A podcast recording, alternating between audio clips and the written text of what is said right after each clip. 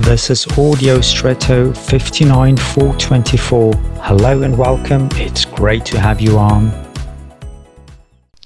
We know that teeth have spaces between them. We don't just have two teeth, one continuous at the top and one at the bottom. That would be possible, but we have several teeth and spaces between them.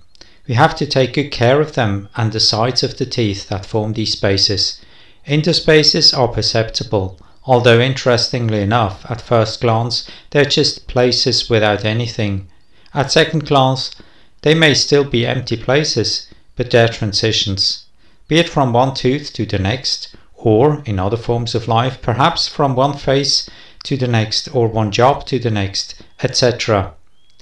These in between spaces are important and not just empty spaces. It seems to me that they show how stable we are, how well um, we can endure apparent emptiness and still be focused on what is about to come.